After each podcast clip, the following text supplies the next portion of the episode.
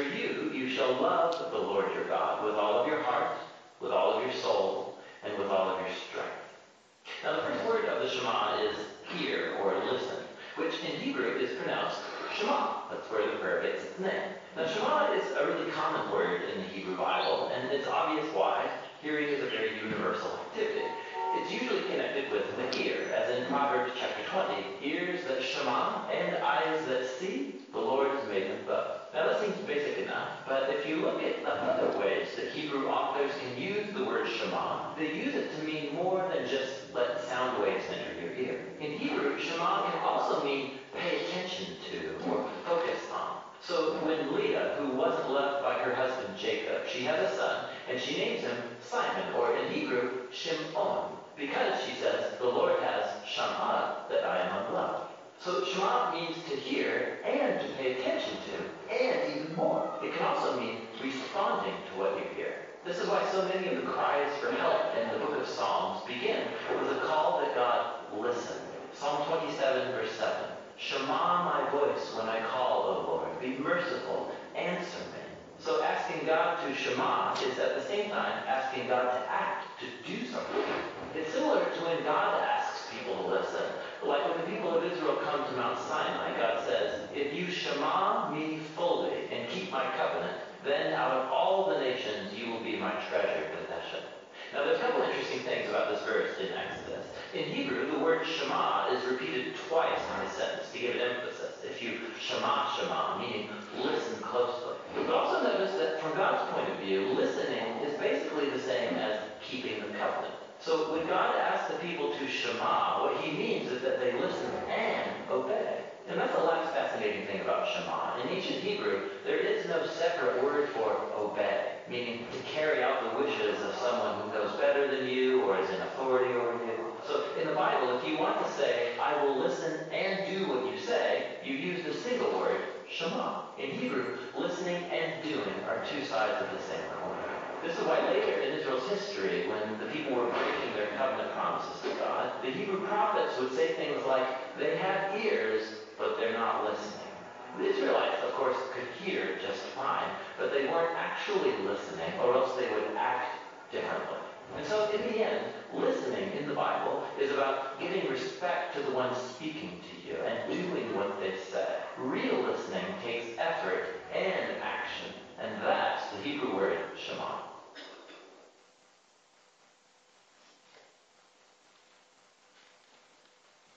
Good morning. Make sure this is. All right. If you'd open up your copy of Scriptures to Deuteronomy chapter 6, that's where we'll be starting this morning. As you're turning there, got a couple, well, a few questions for you. Small series of questions for you that'll serve as a bit of a confessional this morning. All right, disclaimer, confessional. I'm going to encourage each of you to take up a deep spirit of humility right now. And in the exhortation of James chapter 5, confession is healing. All right? I want to see a show of hands. First question How many of you enjoy washing dishes? All right, I see one hand. It, it can be calming, it can be a good discipline of sorts. There we go. All right, how many of you would rather defer the chore to someone else? Oh, yeah, yeah, I knew there'd be a show of hands. We got to confess around here. Got to confess around here. All right, I, and, and to be fair, how many of you have ever or are currently washing dishes as part of making a living? Anyone? Anyone work at a restaurant before, dishwash? I have had a couple, right? 200 degree Fahrenheit plus, burning water. Yeah, tingles. All right. Final question. Final question, and I need everyone to be transparent here. How many of you and seeking to avoid the chore, all right, this may be a little bit more specific. How many of you, in seeking to avoid the chore after an exhausting day at work or out and about, have decided to stop by the store instead and pick up some paper plates, plastic utensils, and plastic cups? I see it across the board. Maybe you're just trying to protect your fine china. Right, right. Some of you maybe do it consistently. Okay, so I'm guilty on multiple accounts. And with that guilt comes a set of responsibilities. As the father of a few young boys, who tend to make messes, it's very important that me and my wife April are nagging and prodding these kids consistently to go about cleaning up after themselves, right? And I can successfully say that over the course of time that they've they've gotten a little bit better. but me being the absent-minded father I can be from time to time, over the course of time I'm noticing the gradual disappearance of the heavy-duty washable plasticware that my toddler uses to learn how to eat. And uh, so just not putting it together. And so, well, anyway, so this morning, what we're talking about, we're talking about the stewardship of our children, uh, the sound and consistent stewardship of our children. And so, very specifically, I want to talk this morning about the stewardship of our testimony before our children and before the next generation. Also, I would like to talk about just the stewardship of the next generation, period, and what that looks like. Now, why the word stewardship? Why, why not discipleship? Is discipleship not a relevant word in this discussion? Oh, it's definitely relevant. It's what we're called to do, right? Great Commission. Called to make disciples. And we are actively making disciples out of our children, whether we realize it or not, whether we're intentional or not. Something has made you a disciple. There are influences in this life that are developing us into something. And that's why we must be cautious about filtering those things, right? So, why the word stewardship? Because it infers this idea of ownership, right? It infers this idea of ownership, that we own up to something, that we're owning up to our testimony in Christ before our children and before the next generation and that we're owning up to the fact that we have influence over the next generation. Here in this fellowship, in our city, our community, our district, our state, and beyond. Pastor Matt McCauley of the Village Church in Texas, he put it this way Like a plant to water, our children and youth are growing in the garden that we plant. See the quote up here. Say that again. Like a plant to water, our children and youth are growing in the garden that we plant. The garden is ours to take care of. Y'all would join me for a word of prayer. Father, this morning, as we gather around your word and gather with one another to give worship to you, Father, right now I pray that you would just break our hearts for what breaks yours, that you would open and reveal your word to us. Father, that you would remove me out of the way. Father, that you would stir our affections for you. Father, I pray and plead that we would find satisfaction in everything that you are as presented through your word and by the power of your spirit today. Father, I pray and plead that you would lead our conversation today. It's in Jesus' name I pray. Amen. As we look at Deuteronomy chapter 6, we'll be starting in verse 4. As you saw in the video before, the Shema, meaning hear or listen. I'll be reading from the English Standard Version this morning. Let's read. Hear, O Israel, the Lord our God, the Lord is one. You shall love the Lord your God with all your heart and with all your soul and with all your mind. And these words that I command you today shall be on your heart. You shall teach them diligently to your children, and shall talk of them when you sit in your house, and when you walk by the way, and when you lie down, and when you rise. You shall bind them as a sign on your hand, and they shall be as frontlets between your eyes. You shall write them on the doorpost of your house and on your gates. And when the Lord your God brings you into the land that he swore to your fathers, to Abraham, to Isaac, and to Jacob, to give you, with great and good cities that you did not build, and houses full of all good things that you did not fill, and cisterns that you did not dig, and vineyards and olive trees that you did not plant. And when you eat and are full, then take care lest you forget the Lord, who brought you out of the land of Egypt out of the house of slavery. It is the Lord your God you shall fear. Him you shall serve, and by his name you shall swear. You shall not go after other gods, the gods of the peoples who are around you, for the Lord your God in your midst is a jealous God, lest the anger of the Lord and your God be kindled against you, and he destroy you from off the face of the earth. On to verse 20. When your son asks you in time to come, what is the meaning of the testimonies and the statutes and the rules that the Lord our God has commanded you, then you shall say to your son, We were Pharaoh's slaves in Egypt and the Lord brought us out of Egypt with a mighty hand. And the Lord showed signs and wonders great and grievous against Egypt and against Pharaoh and all his household before our eyes. And he brought us out from there that he might bring us in and give us the land that he swore to give to our fathers.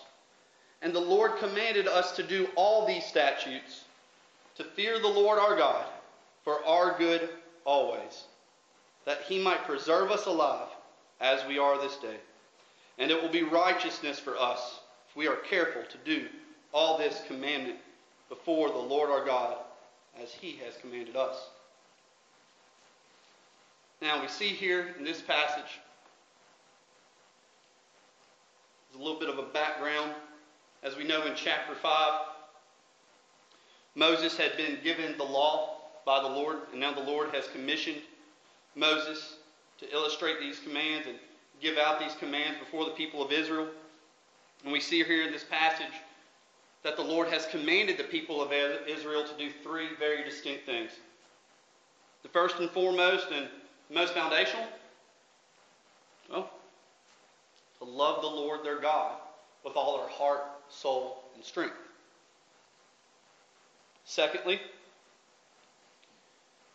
in light of that, in light of that relationship and its enabling, they were to teach their children diligently, consistently, and in every context. We see that there in verse 7, right? It says, Teach them diligently to your children concerning these statutes. Talk of them when you sit in your house, when you walk by the way, when you lie down, and when you rise. And finally, the people of Israel were to give account. See that in verse 20 through 25 to give account of the Lord's good works and faithfulness to the people of Israel and to their individual lives. The Lord continues to issue his commands through Moses in chapter 7. Let's continue reading. Verse 1. When the Lord your God brings you into the land that you are entering to take possession of it, and clears away many nations before you, the Hittites, the Girgashites, the Amorites, the Canaanites, the Perizzites, the Hivites, and the Jebusites. Seven nations more numerous and mightier than you.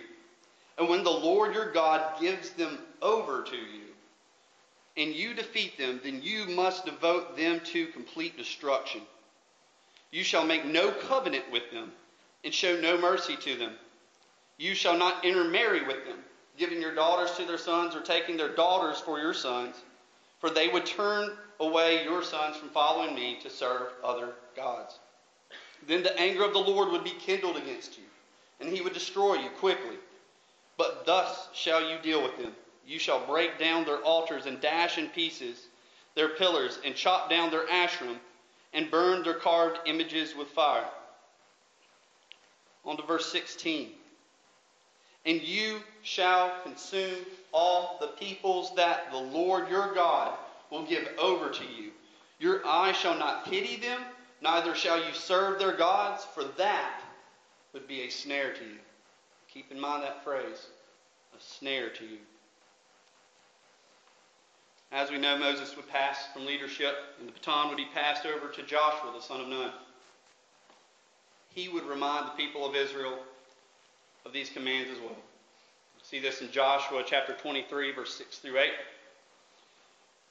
Therefore, be very strong to keep and to do all that is written in the book of the law of Moses, turning aside from it neither to the right hand nor to the left, that you may not mix with these nations remaining among you, or make mention of the names of their gods, or swear by them, or serve them, or bow down to them but you shall cling to the Lord your God, just as you have done to this day. Now, wait a moment. Did Joshua just say, did he just mention the nations remaining among them? We see at the close of Joshua's, the book of Joshua, and at the beginning of Judges there in chapter 1, that the people of Israel have already failed. They've already failed to fulfill the command of the Lord. They've already given in to compromise. And in due time, they've already bowed knees to their idols, to these people's idols. And we pick up on the story in Judges chapter 2. We'll turn to Judges chapter 2.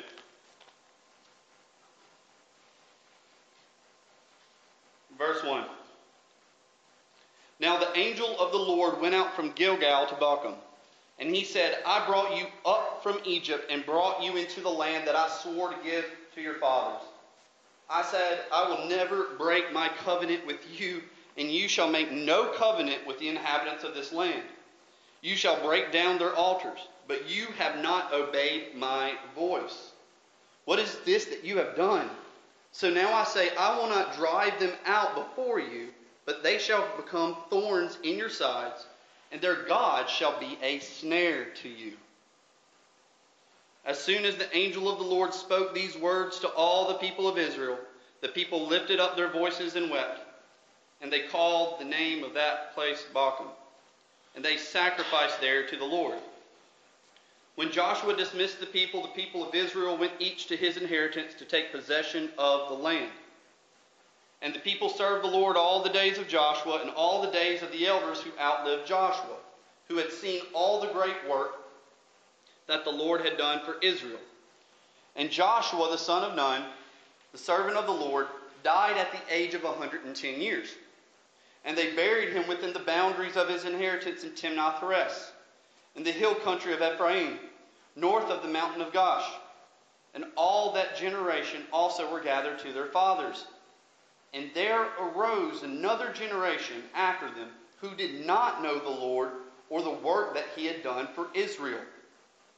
Verse 11 And the people of Israel did what was evil in the sight of the Lord and served the Baals.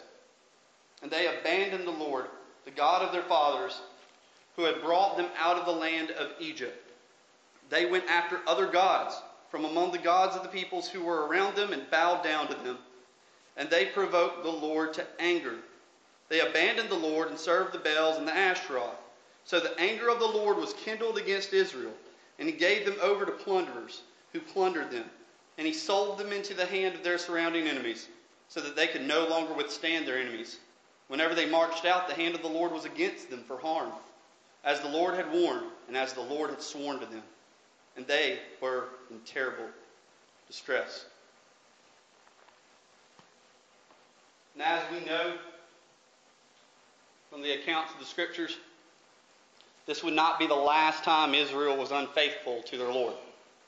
We see that throughout the book of Judges and so forth. And in regards to a different time in which Israel was unfaithful, the Lord commissioned his prophet Hosea to speak a scathing condemnation to the people of Israel. Hosea chapter 4, 1 through 6 reads this Hear the word of the Lord O children of Israel. For the Lord has a controversy with the inhabitants of the land. There is no faithfulness or steadfast love, and no knowledge of God in the land. There is swearing, lying, murder, stealing, and committing adultery. They break all bounds, and bloodshed follows bloodshed. Therefore the land mourns, and all who dwell in it languish. And also the beasts of the field, and the birds of the heavens, and even the fish of the sea are taken away. Yet let no one contend and let none accuse. For with you is my contention, O priest. You shall stumble by day, the prophet, false prophets of the land, also shall stumble with you by night, and I will destroy your mother. Symbology there of Israel itself. My people are destroyed for lack of knowledge. Because you have rejected knowledge, I reject you from being a priest to me. And since you have forgotten the law of your God, I also will forget your children. As a simple summary to the unfaithfulness of Israel, there in the count of the judges, Macaulay says this that half hearted devotion in one generation led to full fledged rebellion in the next. And if we aren't careful, we can be like Israel. We can give in to half hearted devotion. We can give in to compromise. And whether we recognize it or not in the here and now, we can also bow knee to idols. If we aren't careful and we're hesitant to surrender to the full lordship of Christ in our individual lives and in our families and in our fellowships, then in turn what we create is a false Christ. In regards to the people of Israel, the Apostle Paul wrote to the church in Rome, chapter 10, verse 2 through 4 of Romans, says this For I bear them witness that they have a zeal for God, but not according to knowledge. For being ignorant of the righteousness of God and seeking to establish their own, they did not submit to God's righteousness. For Christ is the end of the law for righteousness to everyone who believes. And like Israel, if we're honest with ourselves and our context, the church here in America has often lost sight of the true righteousness of God. We've seen the ugliness. And with each compromise that we've made, with each idol we hit a knee to, each time we reject knowledge, the consequences only deepened. A few months ago, Ligonier Ministries released the results to a survey called the State of Theology. They conduct this every couple of years. And in this survey, what they do, they issue a series of statements to evangelicals across the United States. And with these statements, the person can either agree to a certain degree or disagree to a certain degree. And they field up the results. They release these results, and they're slightly alarming.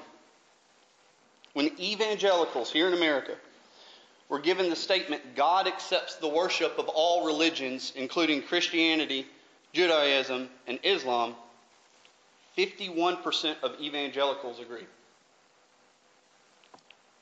Find the truth in John chapter 4 that it's only through Christ and by the power of His Spirit that we're able to worship the Father in spirit and truth. And given the statement, everyone sins a little, but most people are good by nature, 52% of evangelicals agree. Romans chapter 3, verse 9 through 12 tells us that none is righteous, no, not one.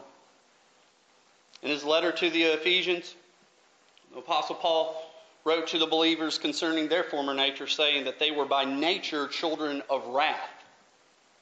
Not children of good, children of wrath. But there was some encouragement to be had in the survey. When given the statement, there is one true God in three persons God the Father, God the Son, and God the Holy Spirit, 97% of evangelicals agreed. When given the statement, God counts a person as righteous not because of one's works, but only because of one's faith in Jesus Christ, 91% of evangelicals agreed.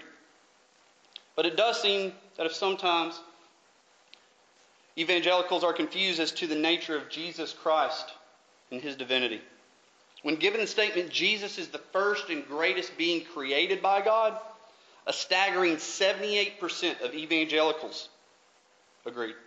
That's up 7% from 2016. The truth concerning this statement is that this is an ancient heretical view called Arianism. It's the belief that Christ was a created being instead of the divine Son of God, who was in the beginning, and by him all things were created. Find these truths in John chapter 1 and Colossians chapter 1. It is so important that we're teaching proper Christology in our churches. Now, these are just a few of the statistics. If you're interested in seeing the rest of the results of the survey, then you can go to thestateoftheology.com. Really eye opening survey results. And let me also say this if any of these statements, for any reason, have left you confused or frustrated concerning concepts of the nature of God or the nature of Jesus Christ, then please do not hesitate to approach leadership. Here, we would love to speak with you, pray with you, and dig out biblical truth with you. So, in response to these statistics, the question bears on us how do we respond? What are we to do? How do we make a difference? How do we recover our testimony as believers? Well, Deuteronomy 6 tells us something. It tells us three things, in fact. It tells us to love the Lord our God with all our heart, soul, and strength. And isn't that the foundation of it? Isn't that what brings it all together? Isn't that the core of it? Our love relationship with God through the blood of Jesus Christ? Isn't that what motivates us? Isn't that what lifts us up and gives us the strength and joy to live out each day? It's only through that relationship that we're even, a, even able, able to consistently and diligently teach our children in every context. It's through that relationship that we even have a testimony of the good works of God and His faithfulness as it has marked our lives. So, how does that look practically? How do we practically apply Deuteronomy 6 to our lives? How do we take on the principles shared here day to day so that we can establish enduring testimony before the next generation here, here at Northside, here in our community, here in the city of Mobile, here in the greater district, here in the state, here in the United States, and in the world? How do we recover and build an enduring testimony? Well, I have four carryouts for you this morning. And with each of these carryouts, a challenge. Uh oh. And with each of these carryouts, I believe that through the power of the Holy Spirit, we can build an enduring testimony before our children and before the next generation. First one, first carryout read the Bible. seems an obvious one, right? Very obvious one, right? It's important that we're reading the Bible so that we're growing in our relationship with the Lord and that we're reading with intentionally the next generation so that they're growing in their relationship with the Lord. Being for the next generation looks like us reading with them. Reading devotionals, studies, theological texts, things that'll stir up meaningful conversation. That said, your first challenge. First challenge this week. Take it on each day. Share a passage of Scripture with someone. Now, here's the kicker do it over the phone or in person. And do not get me wrong.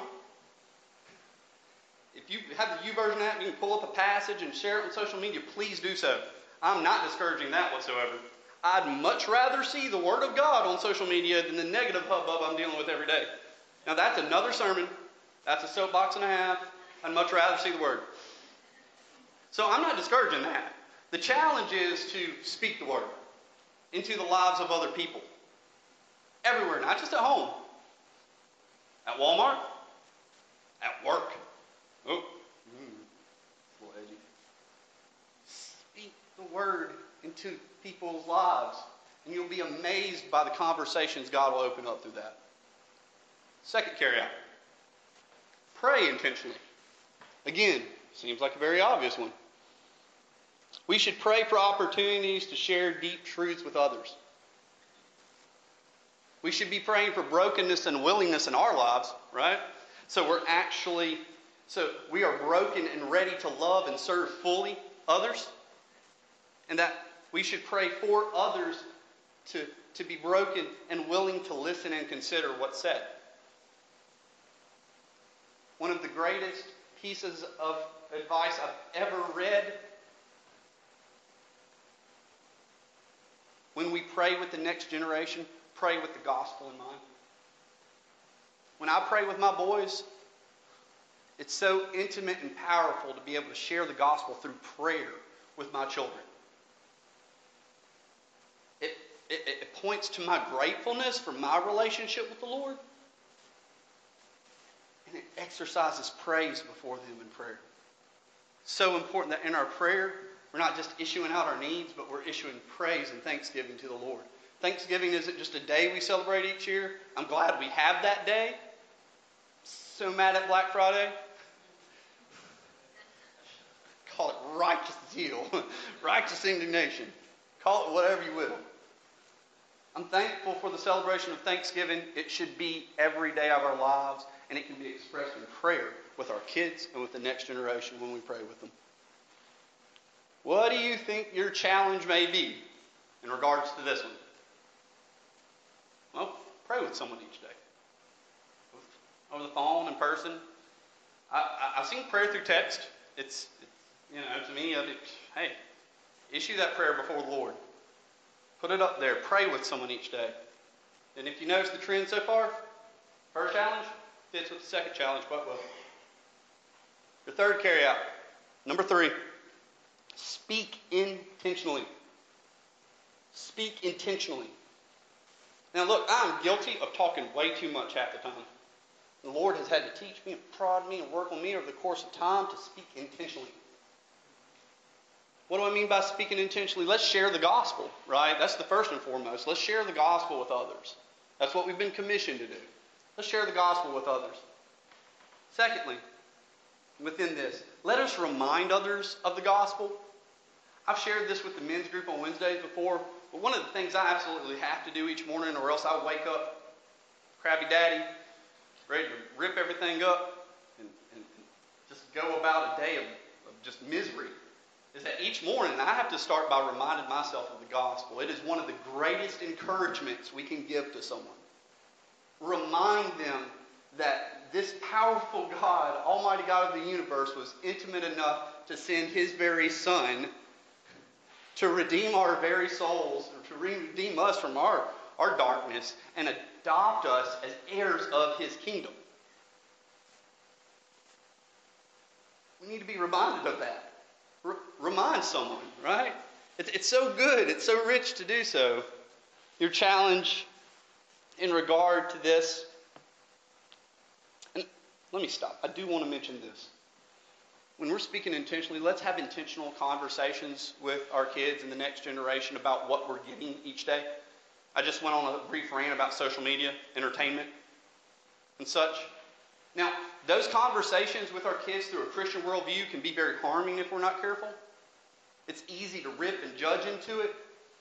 But let's seek the Lord in how we can have constructive conversations about what our kids are hearing and experiencing each day through media, entertainment, the news, in a way that will turn around and encourage them to grow in Christ and grow in understanding.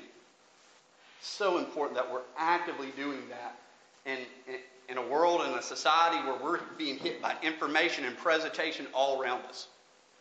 It's happening all the time. What are we doing to intentionally speak into the lives of people amidst all of that? Your challenge in regard to this one? Each day have a gospel centered conversation with someone. Now, I'm counting the challenges so far. If I'm doing number one and sharing a passage of Scripture with someone, and I'm doing number two where I'm praying with someone each day, then number three has an opportunity within that same conversation as well. Let's try to take this on each day. Fourth and final carryout. This is the one that's easy to type, easy to ask, very difficult to do in some cases if we aren't surrendering to the gospel, to the Spirit each morning. Live intentionally. Live intentionally. We know the saying that we don't just talk the talk, we. Thank you. We want to walk the walk. We want to lead by example. We want to practice. Catch me here. We want to practice the disciplines of the faith in each and every day for our personal growth and our intimate relationship with the Lord and to model it before our kids and the next generation. They need to see the disciplines of the faith acted out. What do I mean by that? Prayer, meditation, silence, fasting. They need to see these things. An excellent book on that, Celebration of the Disciplines from Richard Foster, The Spirit of Disciplines by Dallas Willard. If you're a reader, I would highly recommend those books as you pursue intimacy with the Lord. And we should be modeling those disciplines before our children, before the next generation. We should be doing that. We should be very intentional about doing that. But not just in front of them, not just in public, but also in private, right? We just we just came out of a series on Philippians. Philippians 1:27, only let your manner of life be worthy of the gospel of Christ. We must live intentionally.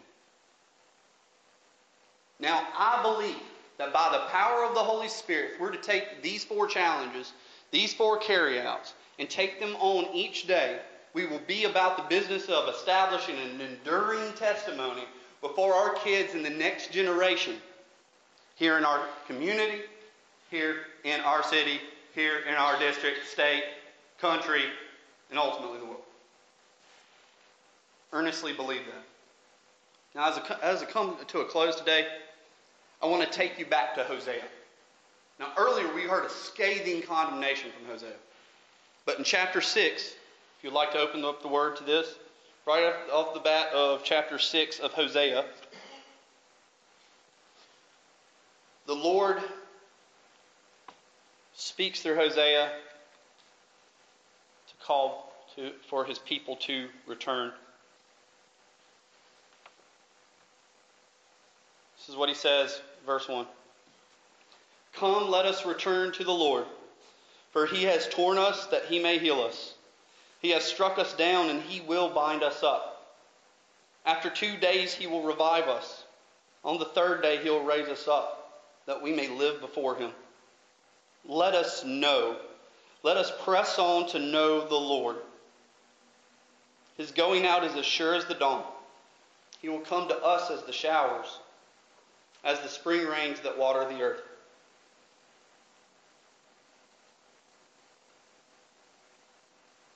Scathing condemnation earlier, now God's calling his people to come to him and to see that the brokenness he has issued to them is a grace. It is his, his mercy. Isaiah 30:18 talks about how it's a revealing of himself. The brokenness that he issues to us and in our lives and, in our families is a moment and an opportunity.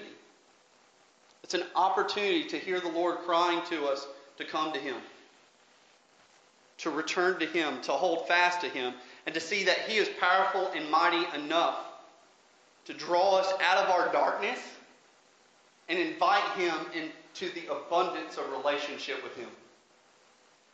And as I believe that he can do that with us, he can do that with our children, and he can do that with the next generation.